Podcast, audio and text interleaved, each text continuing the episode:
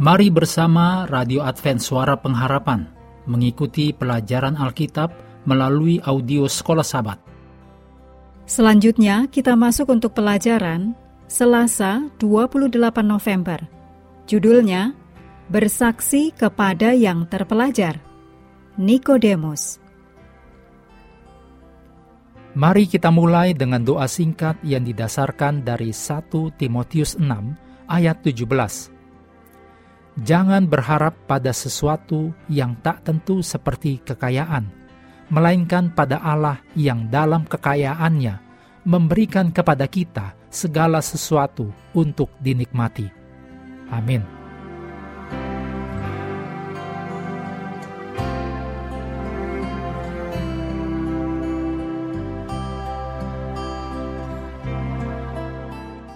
Nikodemus adalah seorang yang terpelajar Kitab suci menggambarkan dia sebagai seorang pemimpin Yahudi, dicatat dalam Yohanes 3 ayat 1. Yesus merujuk Nikodemus sebagai seorang pengajar Israel, dalam Yohanes 3 ayat 10. Nikodemus memiliki sebuah pemahaman yang baik tentang kitab suci dan lapar rohani untuk mencari Tuhan. Dari perspektif manusia, Nikodemus kemungkinan sudah kelihatan sebagai seorang pengikut Allah. Dia menuruti semua perintah Allah dan dia adalah seorang pemimpin yang dihormati di kalangan orang Yahudi. Dia adalah seorang yang berkuasa dan kaya. Banyak yang melihat hal ini sebagai tanda bahwa Allah telah memberkatinya. Namun ternyata, yang disebut penampilan luar tetaplah hanya penampilan luar. Dalam Yohanes 3 ayat 1 sampai 12 dinyatakan tentang kebutuhan rohani Nikodemus dan bagaimana Yesus langsung menanggapinya. Ketika Nikodemus datang pada Yesus, dia mencoba untuk mempertahankan penampilan luarnya, yaitu status quo dalam dirinya. Tetapi Allah mengetahui hatinya. Hal serupa juga Allah tahu hati dan kebutuhan dari semua orang kaya dan berkuasa, apa pun latar belakang mereka. Nikodemus datang kepada Yesus karena pengajaran Yesus telah meyakinkan dia. Kesombongannya telah mencegah dia untuk mengakui Yesus Kristus sebagai Tuhan, tetapi malam itu mengubah dia selamanya. Bahkan sesudah keyakinannya bahwa Yesus diutus oleh Allah, Nikodemus tetap tidak mengakui secara terbuka bahwa dia adalah seorang pengikut Kristus. Dalam Yohanes 7 ayat 43 sampai 52, dan Yohanes 19 ayat 39, ayat-ayat ini menyatakan tentang Nikodemus dan Yesus.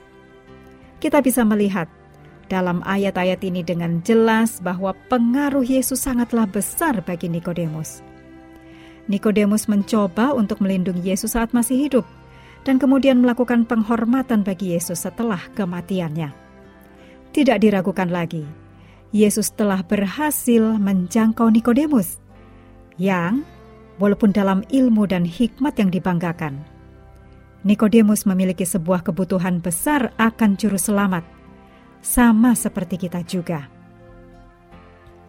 Kita harus berhati-hati terhadap jebakan pemikiran bahwa karena kita memiliki kebenaran, ya memang kita memilikinya, lalu pengetahuan atau ilmu tentang kebenaran ini saja sudah cukup untuk menyelamatkan kita betapa banyak jiwa-jiwa yang akan binasa jika karena merasa memiliki lebih dari cukup pengetahuan, termasuk mengenai pekabaran tiga malaikat, menganggap diri bisa diselamatkan.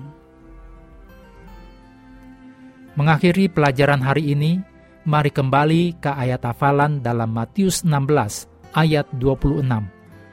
Apa gunanya seorang memperoleh seluruh dunia tetapi kehilangan nyawanya? Dan apakah yang dapat diberikannya sebagai ganti nyawanya?